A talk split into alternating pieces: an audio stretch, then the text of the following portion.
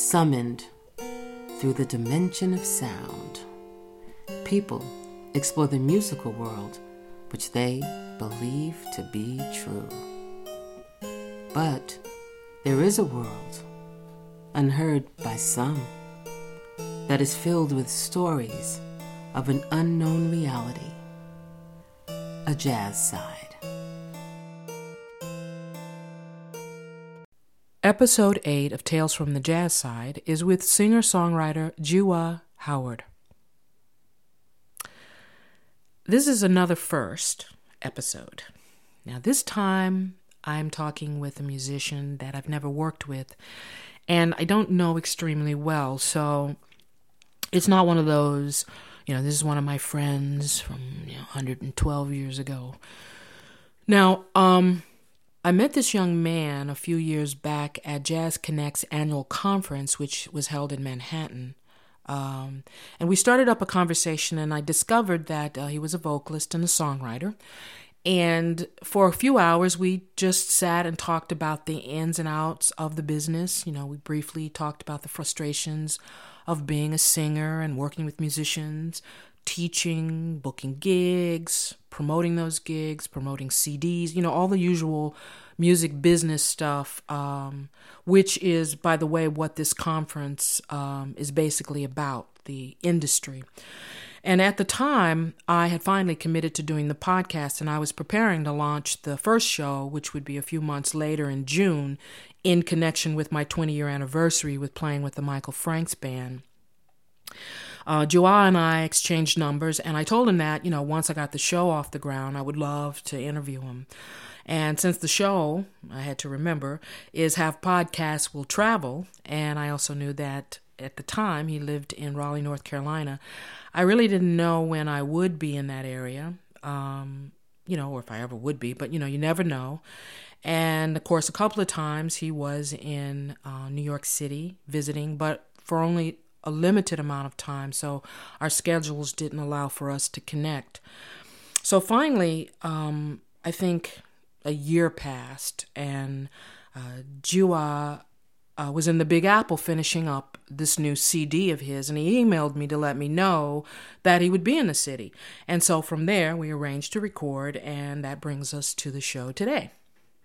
Now, I knew of Jiwa's music, but only from recordings. I had never really had a chance to hear him live, and I had the fortuitous opportunity to hear him perform live at an event held just recently at BAM, which is the Brooklyn Academy of Music. Um, he was there as part of the Onaje Allan Gumbs group New Vintage. In the small amount of time that I've known Jiwa, I've noticed a few things. Uh, first of all, in addition to his wonderful vocal ability and, you know, this exciting and sincere rapport he has with an audience when he's telling his story, um, I noticed that he's also a very determined and very focused artist who is consistently working on ways in which to strengthen, you know, his singing and his musicianship. And he has an adherence to improving the musical exchange between the people that he performs with. Um, and that's really nice to see. I, I, on my show, I tend to really have, uh, I'm drawn to guests that have this ability to really connect. And that's one of the things that I really admire in artists. Um, and lastly, the thing that I notice uh, is that he's a very, very nice and kind person. And that's always a pleasure to meet people in the industry who are humble and are very generous with their time and their knowledge. And um, so I just feel it was really, uh, I, really had a great time basically uh, in interviewing him, and I'm glad that he decided to do the show. So, if you want to find out more about Mr. Jiwa Howard, you can uh, do so by visiting his website, which is www.juasmusic.com. And he has a Facebook account and a Twitter account. And he also has an informative tweet chat that he does. I think it's once a month. Um, join me on Tales from the Jazz Side with my guest, Jiwa Howard. My guest today is vocalist Jiwa Howard. Hello, Mr. Howard. How you doing today, Veronica? Now, thank you so much for being a guest on Tales from the Jazz Side. It is my true pleasure. I think you know when you first mentioned it to me, I was I was excited even before I knew I was going to be a guest. So when you asked me, I was like, done deal. Just let me know when. I'll be there. well, I appreciate you taking the time out and you know stopping by and doing this. It's really, really great to have you here. Now, Thank I you. feel like this must be my period of not being able to pronounce people's names mm-hmm. correctly. Mm-hmm. Um, last month's episode, my friend Debbie, uh, and I've always had difficulty, you know, pronouncing her name. Sure. Uh, you hear me saying her name like wrong at least five times in the show. No um, problem. Uh, but at least I'm consistent. There you, you know, hey, you, uh, you, commit to it. I'm committed to it. Um, but she talked about the meaning of her name. So mm-hmm. now, what's the story around your name? Did your parents have a specific reason for giving you that name? Sure. Um, uh, actually, my mother picked Jua from a, an African proverbs book, and it, this uh, Jua means the sun in Swahili. Oh, okay. And so um, when she told me, you know, she was, you know, clearly pregnant with me, and she was trying to think of a name that she thought would be fitting. Um, you know, she was going through this African proverbs book and, and basically saw the name, and she was like, "That's it." Wow. Um, so um, I think it's fitting. You know, a lot yeah. of people ask me about it, and I was, you know, it's like, "Oh, the sun, S O N or S U N," and mm-hmm. I'm no, no, S U N. Look up that one. You know, oh, okay. so you know, and over the years, you know, like I said, I think it's a fitting name. I think it helps people remember it. Yes. Um, How do you pronounce it again? Jua. Jua. Jua. See, I pronounced it wrong. No, you were you were close enough. I mean, you know, most people do hua, right? Or um, a lot of people, you know, they'll pronounce it like it's some, you know, Spanish. So it's like hua. They'll do hua. Uh-huh. And then I and then some people like to be creative and they like to add it in and say Juan. Oh, okay. As if I don't know how to spell my name. right. So um so I said no, it's Jua. Um, and when I was younger, teachers would mispronounce it a couple of times. We'd have to have a conversation. It's just Jewish, three letters. Uh-huh. Um, I think some people like to make it sing songy. Yeah. So like Jua. Ah, this yes. is Jua. It's just is Jua. It's real simple. So wow, what mm-hmm. a great name. Uh, you. you. know, you are my first guest on the show that I've actually never worked with, mm. uh, but I did have a chance to hear you sing live uh, last week at the Cafe Live, BAM Cafe Live at yes. Brooklyn uh, mm-hmm. Academy of Music as part of uh, Najee Allan Gumbs' uh, New Vintage. Yes. Uh, you know that the, the it. I really enjoyed the show. It was very exciting, and there were so many talented yes. musicians Definitely. and singers and poets, Definitely. and there's a dancer, and of course, uh, it was truly pleasurable oh. to see and hear you for the Thank first so time, much. and I, I, really I, wanted to that. do that. Thank you. Uh, now, how did you hook that gig with Onaje uh, and New Vintage? Sure, good question. Uh, I've met Onaje several years ago. See, I even actually. said his name wrong. Yeah, I met Onaje several years ago. Um, and this is the power of the internet. Uh, how I met Onaje. I think most people know Onaje, know him for different things. And when I I knew of his name before he and I ever met, I knew him more from an arranging. Um, production standpoint, um, definitely was arranging work with Phyllis Hyman and artists of that caliber. Um, so I was familiar with him from that angle. So MySpace was the hot thing at that point. Um, had my MySpace page, and there's a um, wonderful, wonderful uh, woman out of Philadelphia who's married to a, a legendary um, DJ in the area, Sunshine Brown, Mm. and so she actually had one of my songs from my first album, song Dream, as like her title track on her on her page. Oh, okay. And I had no clue. You know, I'm Wow. going through stuff, and I was like, okay. And you know, sh- people she has on her page are like, you know, Howard Hewitt and Peabo Bryson, and Mm-hmm. you know, some serious, serious heavyweights. And so when I looked on, I was like, oh, whoa, I'm on there. That's that's a blessing. That's that's what's up. Okay, you got my song playing. Awesome. so Onaje actually w- was Facebook, MySpace friends with her, and he heard my music, and he was trying to figure out in relation to all the other more well-established artists, you know, who is that and whose voice is that? Mm-hmm. So through that, he contacted me through MySpace, and so we started building a friendship through through Sunshine Brown's page. Wow. And so through that, we just over the years we, you know, talked talked about music. Um, he was always and always has been very motivating and very inspirational to me as far as what it means to be an artist, um, owning your talent, um, and really helping me have a lot more faith in my talent and and understanding what it is. because Mm-hmm. there's been a lot of times where I'm just like I'm through with this. I don't want to do this. Um, and, you know, and he's always like, you better stay with it, brother. Stay with it. You know, Mm-hmm. you have a gift that is meant to be shared.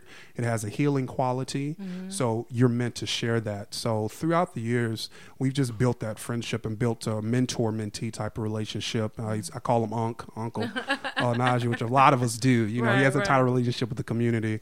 Um, and so through that, um, when he came up with this new group, um, and I saw um, when it started, uh, he started gigging, and I was like, man, if I'm ever in New York when you are doing that, I want to be part of that. Wow. And so time it just kind of clicked um, and I was going to be here for an extended stay.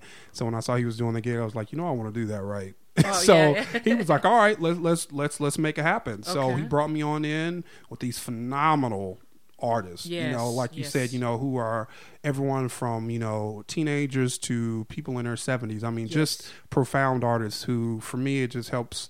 You know, just to be a part of that. Like I told people, even if I didn't open my mouth and sing that night, I was I was I was good to go. you know, I right, just right. that was just an extra benefit that I got to right. sing with the with these individuals. Um, and then what happened was wonderful is that Onaje produced my upcoming album, and so we picked a song from the album that's one of his originals that he wrote like 20 years ago that's never been recorded. And so the song that we did, uh, maybe you met your match, we did for that show. So really the first time this has been done live. So that was Wow. a big deal. Mhm. Wow. Well, you did an excellent job. Thank you you so much. like sometimes you know I get like really nervous. You know, um, you, know, you hear someone's album or recording, Mm-hmm. you know, and then you go to see them play, and then in person, and then you just kind of like, oh, okay. Um, you mentioned something about you know, and, actually, when we met, we met at the Jazz Connect, and one of the things we were talking about, we had a conversation around performance Mm-hmm. and and performing and the mentor uh, uh, type of situation. Yes. Um, so that's really really interesting. Now, in reading some of your background, Mm-hmm. um, you've been identified uh, a couple of years back with the neo soul, Sure. Mm-hmm. uh, and you made a name for yourself in that circle. Sure. And and although you haven't really you know tossed it to the wayside yet, right. it's still part of it. You took an interesting curve and Mm-hmm. you kind of ventured into this jazz vocal Yes. arena. Yes. Um, now, from some of the stuff that I read in the background, you quit your nine to 5 Mm-hmm. uh, and you left Chicago. And that's where you were born, right? I was born in Chicago. I've lived all over the nation, so Well, it, yeah, has been a, it's been a long history. I've been a, a vagabond. I've been in movement, so so, Right. so it's been a lot of locations between Chicago and where I am now. So you know, it started. I'm originally from Chicago, Okay. um, but when I was probably like ten or eleven, actually, my mother and I moved to Alabama. And so I spent several years in Alabama through Ah. That's high that school. Southern accent exactly. So when you hear me talk a little cunt, country and uh, over the, over there and all that, you know, that's that's from a little southern. Uh, exactly down down yonder. You know, I've never used that. one. Let me stop. But uh, so um, went through high school in Alabama, and then I ended up going to college in Atlanta. Okay. And after I graduated from college, my mother had moved back home to Chicago, so I moved back to Chicago. Okay. Then from there, I went to DC. Lived in DC for about eight years, Okay. and then from DC, I was in DC when I released my debut album, and when I was more so in really identified, I think more so with the neo soul movement. Um, and then from DC, I moved to San Francisco Bay Area and lived there for some years. That is really where I got into the jazz per se thing and really started to really identify my sound and where I'm going with this thing within the jazz arena. The Bay Area really gave that to me, and that's one of the reasons I, I, I love when I go back there. It really is like a a really um, another home for me to this day because they really the Bay Area really um, allows artists to have a chance to really help identify their voice and really have a, a training ground where they're not forcing you to conform to this or that or you have to sound like this you have to sound like that. They take you as you are you know and the jazz community specifically out there is very supportive i feel mm-hmm. you know so i was in school when i went out there with the jazz school in berkeley mm-hmm. and so with that and being around the vocalists and teachers and other musicians who are really amazing you know you have this time to really just kind of experiment. You know, Right, that sounds right. right. That don't sound right. That doesn't mm-hmm. that doesn't feel right. Um, and so through that, I was able to really kind of once again get into the jazz world and really kind of get my feet wet within this to say this feels right. Right, So right. this is where I'm going now. And then once and from California, I ended up coming back to the East Coast, where um, to Raleigh, North Carolina. Um, so now I'm between there and New York. So that's my long story of movement. No, no, that's great. Now uh, let's let's go. Let's like move back to uh, the part of Berkeley where you went to the Jazz School Institute and you were the first recipient of this Mark Murphy Vocal Jazz Scholarship. Yes. Um, yes. Now, what that? T- tell us something about that a little bit. Sure. Um, when I first went to uh, the Bay Area, they had just the jazz school had been in existence already as a community-based school. So Oh, that was a beautiful part of that, and that is the beautiful part about the jazz school because you have a lot of working adults who can take classes in the evening, Mm-hmm. um, whether they want to learn how to play the bass or they want to do a funk class Mm-hmm. or they are um, brand new singers and they just want to get a sense of you know um, how to better control their voice, how to put together a, a basic chart, things of that nature. Oh, so interesting, the community class um, really had been existing for quite some time, um, but at that point they had. Um, Susan Muscarella, who was the director of the school, said, "You know, let's do a degree program." And so, for me at that time, I think getting a degree in music at that point in my brain was like my way of, of validating my talent. I said, if I get a degree right, in right. music, I can go and get a job. And people are like, oh, you got a degree in music? Right. Oh, you're doing something. You know, now I could have sounded like, you know, a frog. And I would Right, be right. like, you know, but I have a music degree. So Right, right, right. in my brain, that was something that was important to me that I had to try out. So when I went to the school, I was one of the inaugural year students. Um, which was a which is to this day is still a, a big honor for me. okay.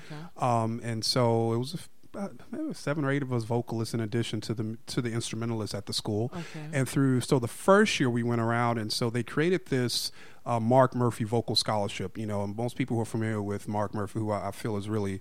Um, just a, a legend with the Oh, jazz yeah. vocal realm. I really feel like he's a one and only. Yes. Um, and he Yes. spent quite a bit of time for, for, for several years out in the Bay Area.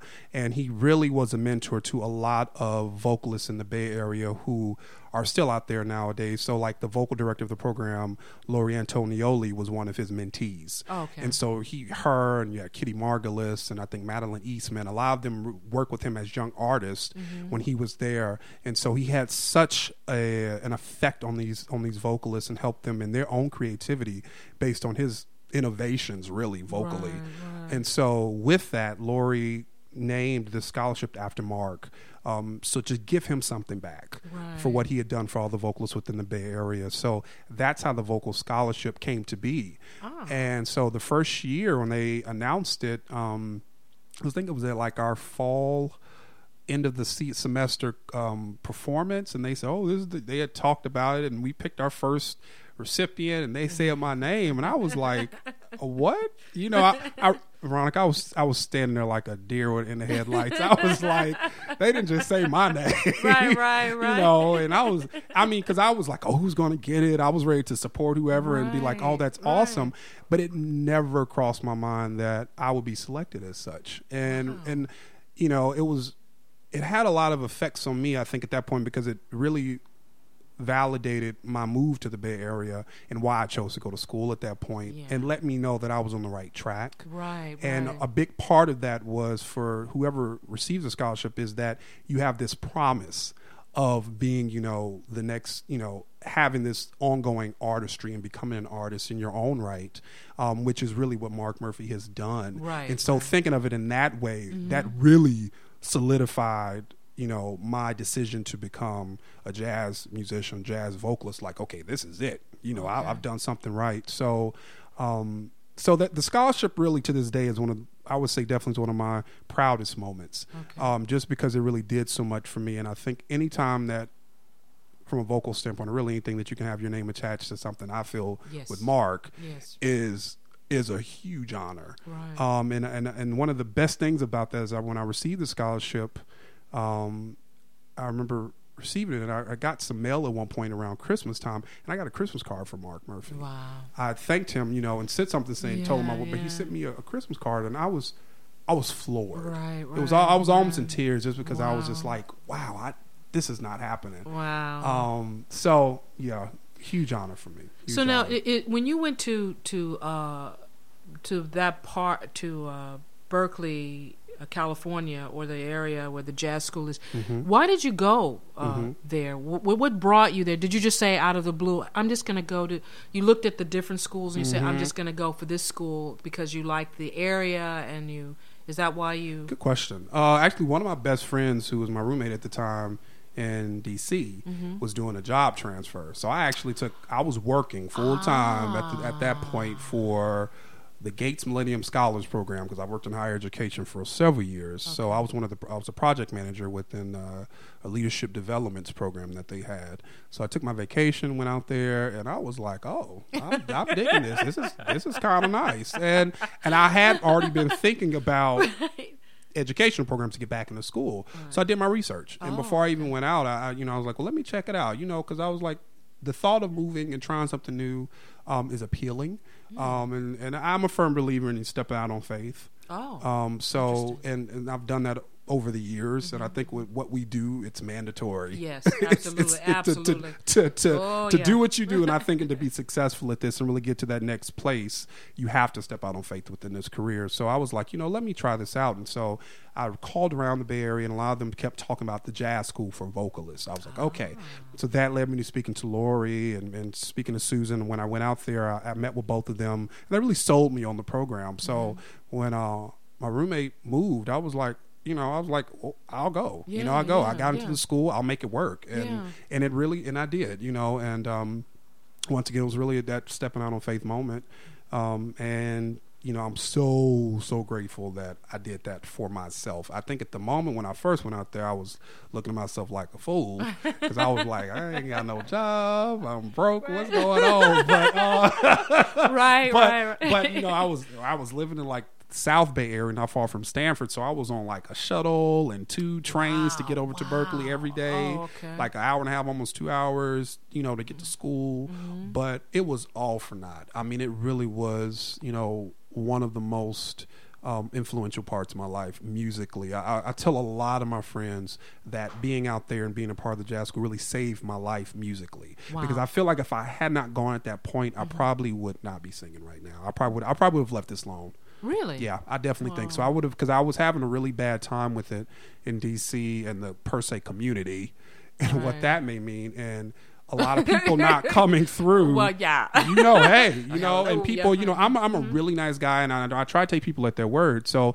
a lot of people, once again, with the industry, promise a lot, say a Yeah, lot. You yep, know, if this yep. comes out, let's do this, and nobody was coming through. People are booking the same people. They're looking over you, and no matter how much talent you have, it's, it was very cliquish. Right. And I was like, okay, I'm getting lost in the shuffle. And so maybe at that point, I was like, maybe this isn't for me. Maybe I need to, you know, maybe go to grad school, do something else, get f- deeper into the higher education realm, and, you know, help students with education and keep moving forward. So when I went to the Bay, like I said, that was stepping out on faith. That was God to me saying, this is for you. You know, as long as you do meet me halfway, Right, I will meet you the other halfway. So it all, it really, really worked out. So that's why I said the Bay Area has such a special place in my heart and, and always will um, because it really gave me a lot. Wow. Well, you know Willard Dyson, uh, uh, Michael's drummer.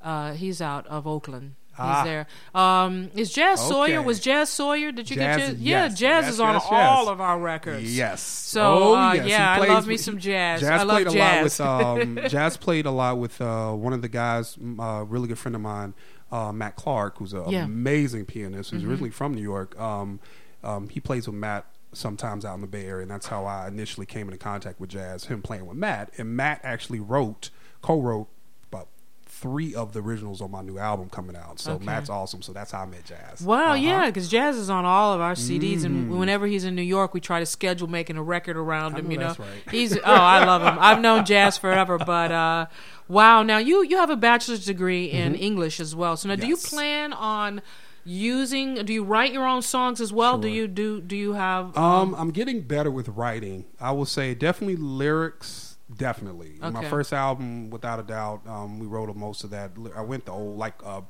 new school production, get tracks the first time around. Got a Uh-huh. lot of tracks from different producers, and we wrote around it, did the melodies and that, and I did the vocal arrangements and things like that. Um, this second album, this one coming out now, is definitely within the jazz realm, so live instrumentation. Um, a lot of the, lyrics that are original, I wrote those. Okay. Um, so I'm getting better with it. What I need to, what I'm trying to do now is get better with actually writing when it comes to the instrumentation side of really getting to the core of, you know, knocking out the chord changes and actually writing Right, the right, right. entire Exactly, song in addition exactly. to just lyrics and melody. Right. Um, you know, stop being lazy, Right. and really get to the nuts and bolts of actually writing the entire song. So with this piece, you know, with this new album, you know, I was able to really work with some great musicians, so who I was able to collaborate with, you know, to put it all together. But that's one of my ongoing goals that I try to work on getting better with the writing process. But lyrically, yes, I definitely dig into that in two seconds and try to get become better as a lyricist to so to make sure that I always have something to say and that um, it's reflective of who I am as a person, Right. And that people get it. I think a lot of times people write stuff nowadays in the music world, and I'm like, "What are you talking about? Right, that makes right. absolutely no sense. It, that's Right. not deep." Right, right. well, you know, I had um, I, a friend of mine, Chris Osborne, a great, great painter. She paints all these beautiful uh, uh, portraits of of uh, people like um, Jimi Hendrix and uh, Billie Holiday and uh, and anyway, she was uh, she and I when she worked at Tower Records and I worked at Tower Records a Oh. trillion years ago. Tower she was really good miss it. friends with Abbey Lincoln, and Oh, I had the opportunity to go to a couple of Abbey's birthday parties. Oh wow! And one of the things that I had had a chance to ask, because she's like who I want to be when I grow up. Uh, one uh, one of the things I had a chance to ask Abbey was about her lyrics because I always Mm. felt that she wrote these very uh, inside personal Yes. lyrics that um, she really connected to, but I could connect to as well. And she said to me something that I always hold with me now, uh, and thinking, and especially in choosing songs going Okay. forward, and that is. Um, she said you you want to write as you were saying Mm-hmm. write about what you know at the time she said if you if you're if i'm 78 years old i don't want to be writing about i'm gonna go get me some good stuff. She said it just doesn't you know and i i that really held true for me you know. I mean unless you're in your 80s and you can go get good Ex- stuff but she you know and i and i realize that sometimes singers Yes. will be singing songs about getting it good and they're like 90 years old Right. and so it, it's, it's an there is a, a, a contrast that doesn't Yes. kind of align itself properly Exactly. and i thought that was really interesting so i use that as well when it goes when, i think about writing tunes Mm. um now you had mentioned uh, first of all i wanted Thank to you get for to that for that story. That that that that just made my day. I love it. That's ironic that you mentioned that because actually one of the tunes, and I, I'm not trying to plug it, but one of the tunes on the album actually is, is an Abbey Lincoln tune. Okay, well, we're going to get to that because so, we're going to get yeah, to so because I'm going so to ask powerful you you about that. that, yeah. uh, but before we do, you did a debut CD uh, Sure. called Anticipation, which was released in 2007, and you have some really wonderful, Thank you. Uh, you know, standard songs and Sure. contemporary songs on that, and that was your debut. Now, that debut meaning you were coming from that. Uh, kind of soul music Mm-hmm. to uh, this kind of curve into the jazz Sure. why what was the, what did that CD represent for you in terms of that transition Sure. you know Mm. When you were Um, that album for me, honestly, was a, to prove to myself that I could do it okay on my own. yes Um, I was working a full time job. I was on the road about 75, 80% of the time, working as a recruitment officer, um, you know, helping, once again, students of color get into college. And mm-hmm. that was, and that's still a very important part of my life. But that, so when I was feeling that need, the music was getting left behind. And I said, you know I need to do this for myself. I need to stop hoping and wishing that a record label was going to come and knock on my door and say, Jewel, you're wonderful. And let me mm-hmm, give you a record mm-hmm, deal and give you all this money. That was not about to happen. um, So, um, I said I need to do this for myself. So I started doing the research. You know, found a, a great studio right out right in uh, Alexandria, Virginia. Um, met with the guys there, and the guy who runs that Times is a great guy. He really worked with me and, and kind of took helped me through the process and really gave me a lot of time and I Mm-hmm. wasn't stressed over a lot of stuff so I would come off the road hit the studio late at night do some songs I'd write in my hotel rooms I'd Mm-hmm. write in my event table sometimes and just have it ready so when I came back I was ready to go Okay. um, and so when I got through that, it was just, uh, you know, it was proven like, okay, I can do this myself. I learned a lot through the process. You know, I had a great songwriting partner, so we really pulled that together. And for me, that was it. It was just to, to get the music out there, have something to say at that time. Um, that project was kind of a story, kind of telling, you know, from a relationship from the beginning to the end. It kind of follows that trajectory, um, the way I sequenced the songs. But also, that was also that album is really chill. It's a real kind of groove, chill orient type of album, and I did that on purpose because for me. Working day in and day out, especially in DC, traffic, driving. Yes. all I kept thinking about it, you know, that people need something to listen to either on their way home or Mm-hmm. once they get home and they start de-stressing Right. and relaxing. They get, you know, their wine or whatever they need to to help them get into that place. And they put this album on and they can listen to it from beginning to end and just vibe out, close Mm-hmm. Right. their eyes and vibe out. And that was a major point of that because that was my life at that time. I Right. needed something that was just going to, people could just chill to. They got it. Um, one of the, I'll say one of the, um, things that always meant a lot to me was that people would always contact me and say we listen to it with my wife or my husband things Yeah. like that. And this this song means this to me. That meant a lot to me because i was like ah they get it. Yeah, they got it. Without me having to say anything Yeah, they got it yeah. because that that was the point of it. Um so that was a twofold point of just like i said speaking from where my life was at that point also just proving that i could do it on my own. Yeah, and it's a good feeling when you have a theme and you have a concept uh, about a project and you implement that, and then people actually get Mm-hmm. that whole stream of consciousness that you have on that. That's really a great feeling. Now so. we we you had mentioned earlier about this new album, this new CD. Mm-hmm. Sure. I call things albums. There's no such thing as albums anymore. Well, they actually Yeah. are. You can actually Yeah, press well, them now, but yeah i'll still say albums yeah yeah, so right. so right now, what on. are you working on now with the CD that you are? Is it completed or are you? Uh, I'm pretty much there. I've wrapped up. I did a couple of days of just some vocal overdubs, just to kind of tweak a couple of things that I, I wanted to tweak vocally. Um, but the bulk of it was done in the fall. Uh, the rhythm section came in. We had, you know, percussionist and horn player. Everybody came in, so we knocked that out in the fall. So um, everything in the studio from a recording standpoint is done. So at this point, I'm in post production. So I'm in the mixing phase now. So we're shooting for early summer release. This this release date is has has moved Uh-huh. quite a bit. But the beauty of it is that I can move it because I'm in charge of it. So right. Okay. So I was that's- going to yeah. ask you: Are you producing it? Are I you well, like? well, yeah. I, I, it's. I mean, it's. I own my own company, so I put the first project out through my own company, and so same thing with this. Um, I almost put it out through an independent label, um, but that didn't work out. Um, but so I was like, you know, I'll put it on my own, my own label. That's fine. And so I, you know, dictate when it'll come out. But you know, Onaje Allan Gumbs did produce the project. Oh, Um, okay. So he amazing. produced it, he yes. produced it. Okay. Um, amazing arrangements, Mm-hmm. just amazing arrangements, and you know he plays on it. Mm-hmm. Um, but then I have Vince, Vince Ector on drums and uh, Gregory M. Um, Jones on bass and uh, Gary Fritz on um, percussion. Mm-hmm. Yeah. Roger um, Byams on horns. Sean Kenner, great guitarist who I've been friends with for several years, Mm-hmm. who also arranged um, a few of the tunes. And actually, we wrote the title track. Okay. Was one of his instrumentals that we kind of put all together, which was a last minute addition.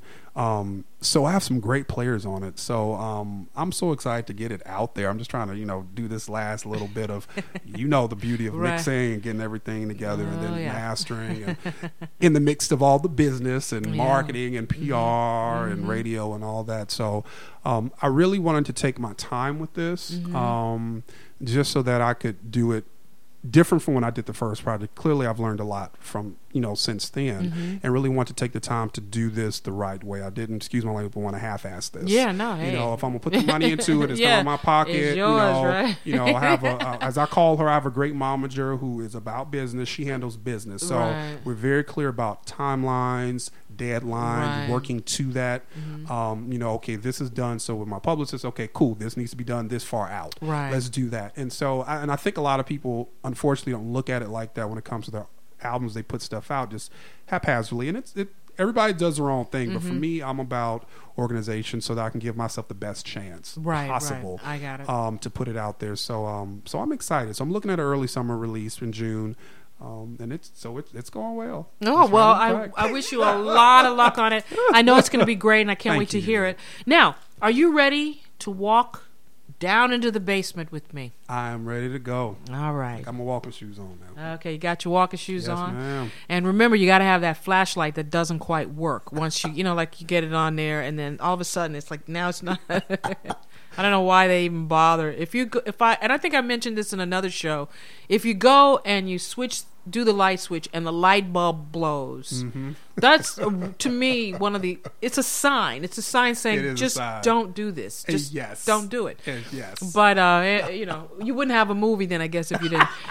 okay, so now, first question: Tell us about someone that you have worked with who is a little frightening to you, Mm-hmm. Sure. but in a good way.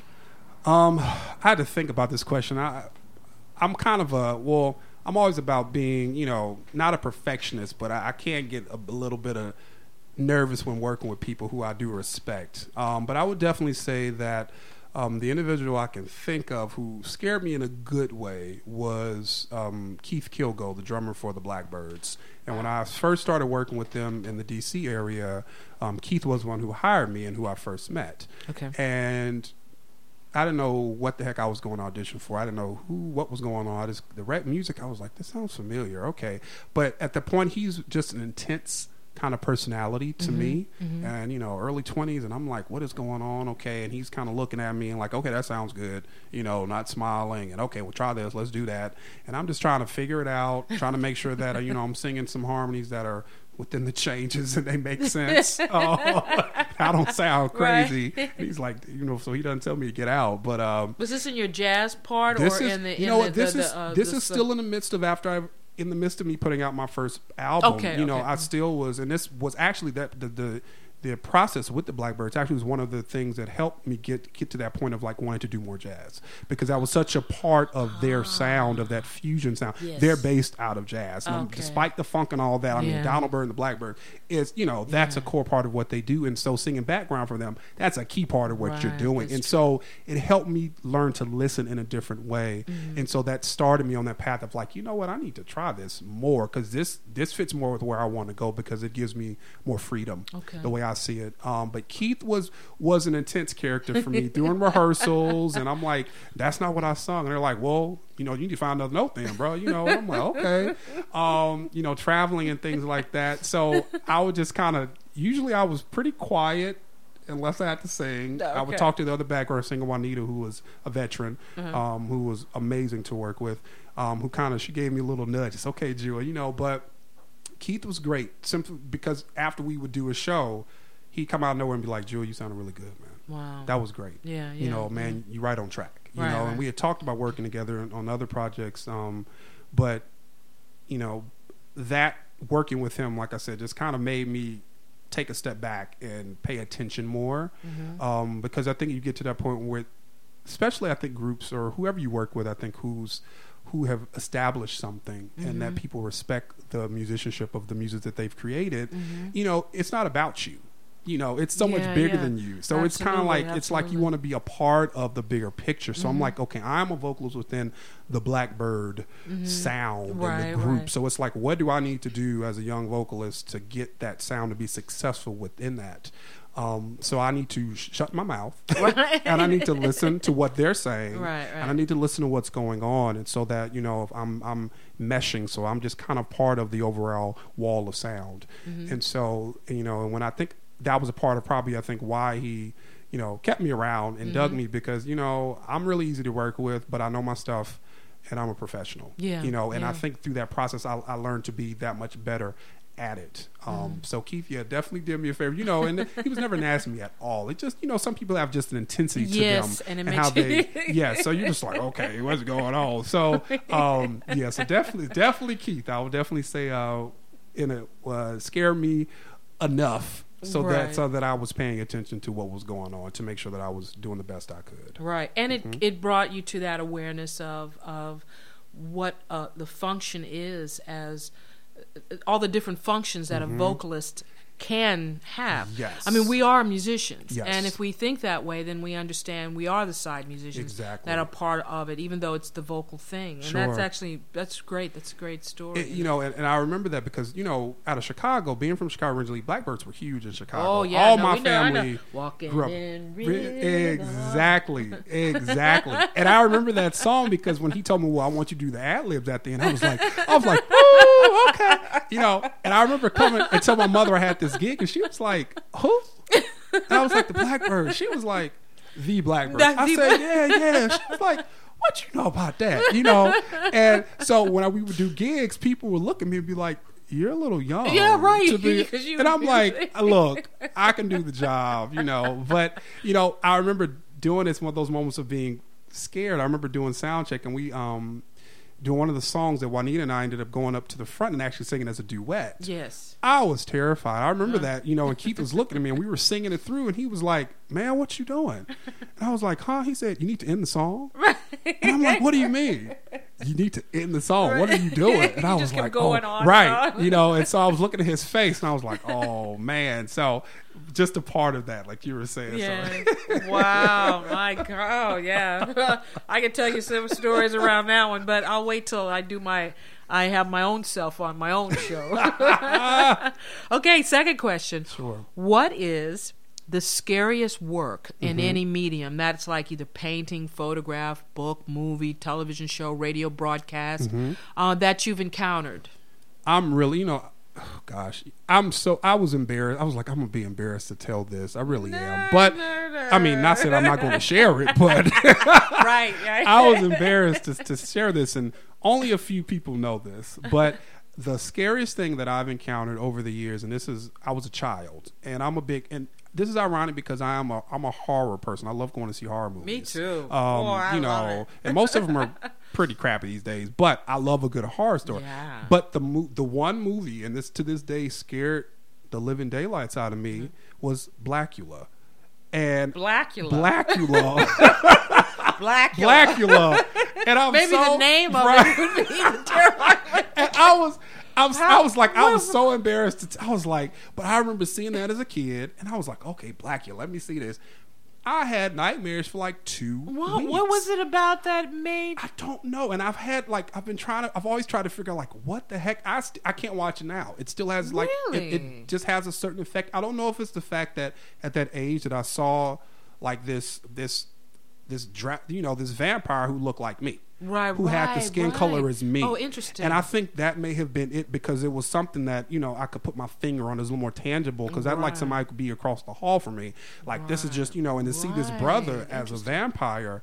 Um, Because only scared- white people are vampires that I know uh, of. right. And I was like, yeah, okay, you know, that's scary, but okay. Except for Blade. Now, Right, he's like- he's right. like but a that's cross different, for- right. You know, he's trying to defend right, us. right. You know, he, he, he- he's, not- fighting the Right. But um, that's interesting that you say that. That point that you make uh, that it was someone that you could truly identify with. Yes. Because I think that's what really scares us uh, when we are viewing or reading or seeing anything visually that brings that that uh, that psyche fear up. Yes. Uh, is the way we identify to it, Very much uh, so. with it, and you know, uh, and I think that's I was been trying to figure that out, and I was like, why is that movie? But it, I mean, literally two weeks I had nightmares, and I don't watch it now. It's just I don't. And there Wow. are friends who watch, you know, they don't want to watch, um, you know, The Shining and all these other some other movies, and I'm just like, I love that kind of stuff. right. But you know, but the I think what you can the psyche I agree like recently this is not a horror movie I saw the movie I think Olympus Falling or something with uh,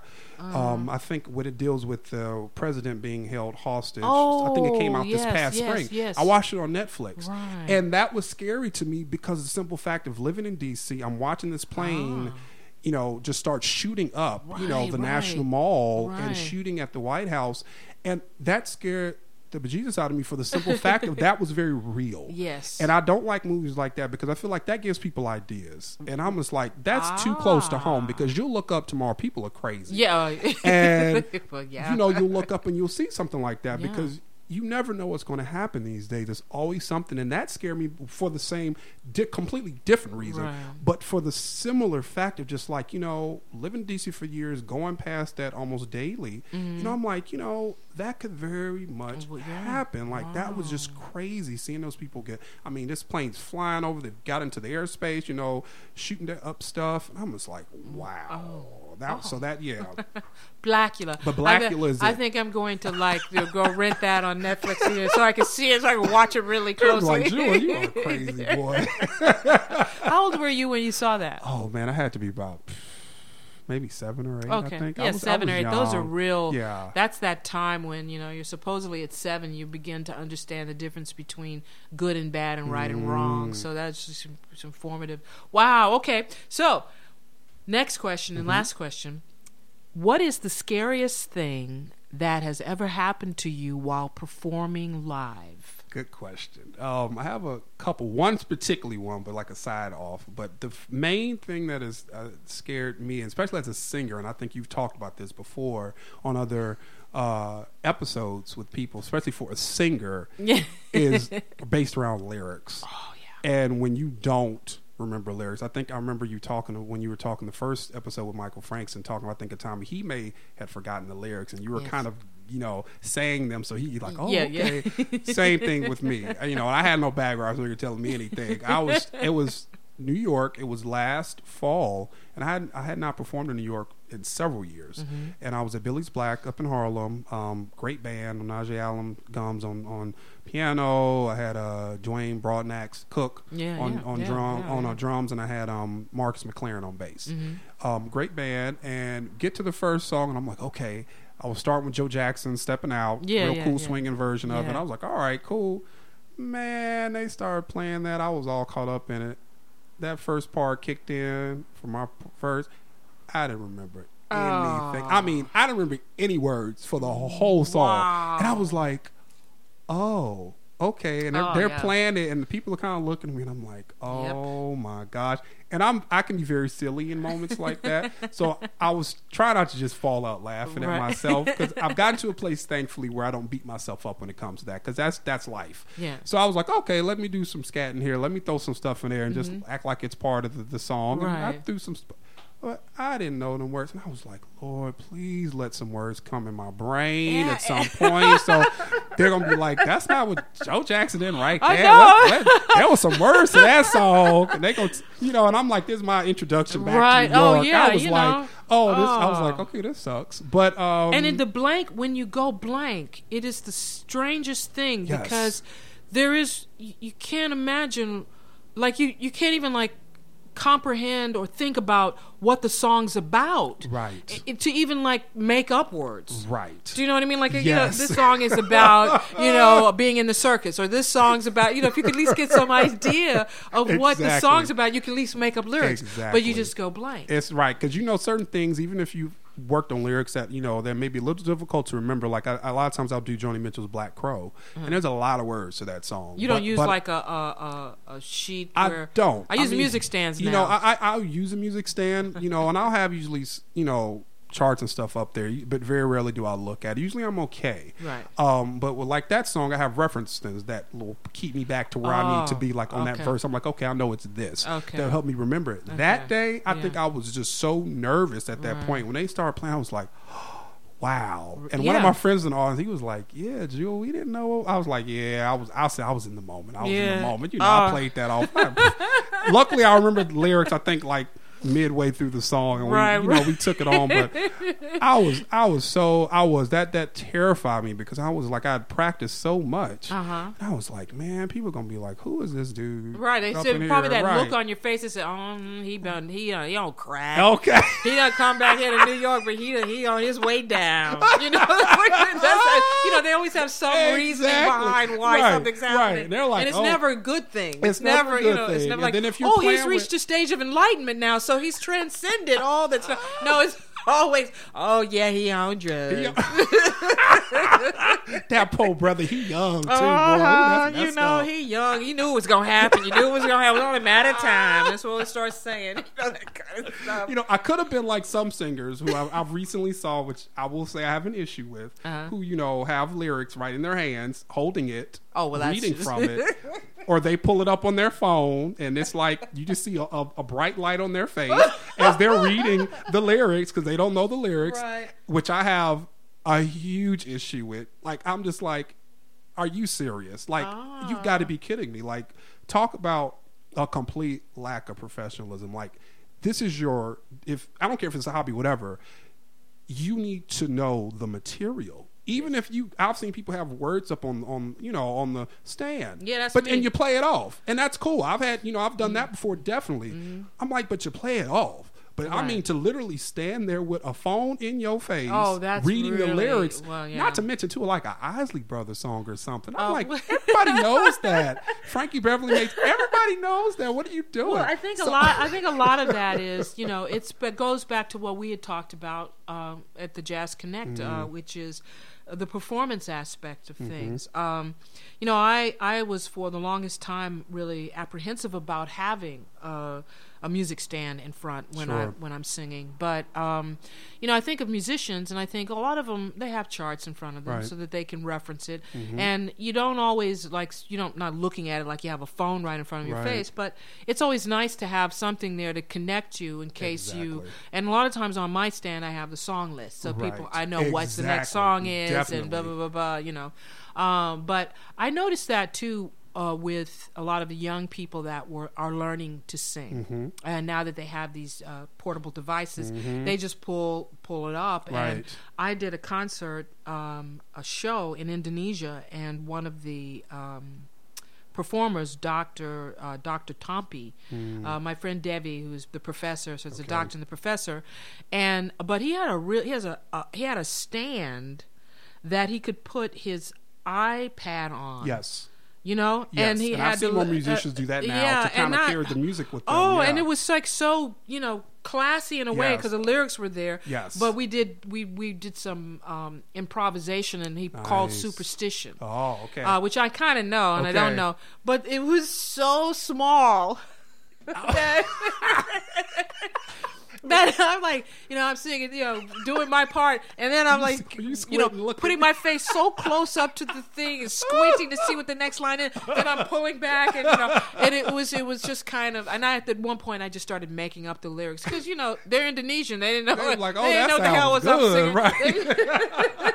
they don't know if I was singing English correct or not. So it was, uh, but it was definitely the lyrics are definitely a thing. I think, but in your case, at a uh, an important event, right. that's that's always I think can be It- really terrifying. It, it, it goes to really just the heart of who you are as an artist. Because I mean, I think you know, at the core of it, I mean, we have our moments. Clearly, not going to remember everything, and even stuff you've written. Sometimes I have the hardest time remembering. I'm like, what the heck did I? What did I write?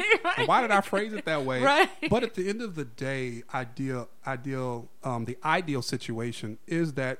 You know, you've done this so many times, gone over this music so much, and it means something to you, so Yes. that you've internalized Yes, it. telling so to me, and when you internalize it exactly, you can be a storyteller and really get into the heart of the song so Mm-hmm. that you're successful telling the story to the audience That's so that it, that you're able to touch them. It means something to them because it means something to you. Yeah. And I think that's where when I talk about people who pull up the words, you know, on the phone, that's the problem. I'm Yeah. like that means nothing to you. You're Right. doing nothing for me. I don't even care if you have a nice voice. You're doing nothing for me Right, because you're not stopping and talking to me. Like we are I was recently talking about Carmen McRae. She told that story. She w- looked at you like, "Hey, Mm-hmm. Yeah. I lived this." Even if she hadn't, it was like, "I lived this." Right. You, hey, cat, you better get it. Right. You know, but that's and that's the beauty of it Yes. as as a as a vocalist or really anything. That's you have to understand it, and I think more instrumentalists are starting to understand. Some don't really pay attention to lyrics, and some right. do, Yeah, and yeah. the ones who do, to me, have a different understanding because they understand then why you're playing a certain way because they're able to phrase it a certain way. Ah, as a vocalist, we're backing a vocalist. Ah, we're going to play it this way because he's saying this. She's talking about this. So I need to play it this way, Right, to give right. it this inflection, to to mean a little bit more to the audience. And so lyrics are so important, and I, Oh, you know, and I, and it's a core part of what we do. And so I mean, every even if you mess them up, you know, here and there, and you get it. But the ideal, The ideal situation is always to just get them so you're like, ah, so it makes sense and you're respecting the music. Oh, Respecting the absolutely. And music. the effort that the lyricist and, and the writer made to put the song together. Exactly. So anyway, this has just been beautiful. Oh, this has been so, so beautiful. Thank you, Jewel, Thank you so much. so much been for a uh, pleasure. doing the show. Oh, it's my pleasure. It yeah, really and um, I have to uh, get into Washington D.C. That's where you are now. I'm No. in Raleigh, North Ra- oh, that's actually. right. See, I never know I'm where actually you are. I'm always I'm, saying that. I'm on the move. I'm just. I'm. I I'm a nomad. I just, you know, Veronica. I just. I'll tell you where I am, and hopefully our paths will cross at some point. Yeah, because it would be nice to come and hear you play, or maybe sit and play together, or do something. Definitely. I would like, very much Oh, like to do I- that. I would Just- love it. Absolutely so much. it. Yeah. Anyway, but thank you so much, and that wraps it up for Tales from the Jazz Side. Thank you so much.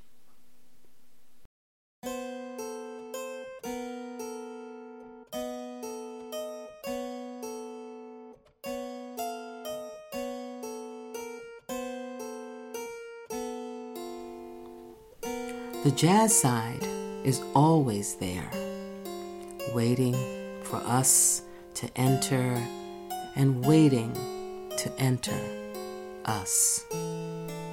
So, until next time, unplug your ear holes, for you never know what worlds may be waiting for you.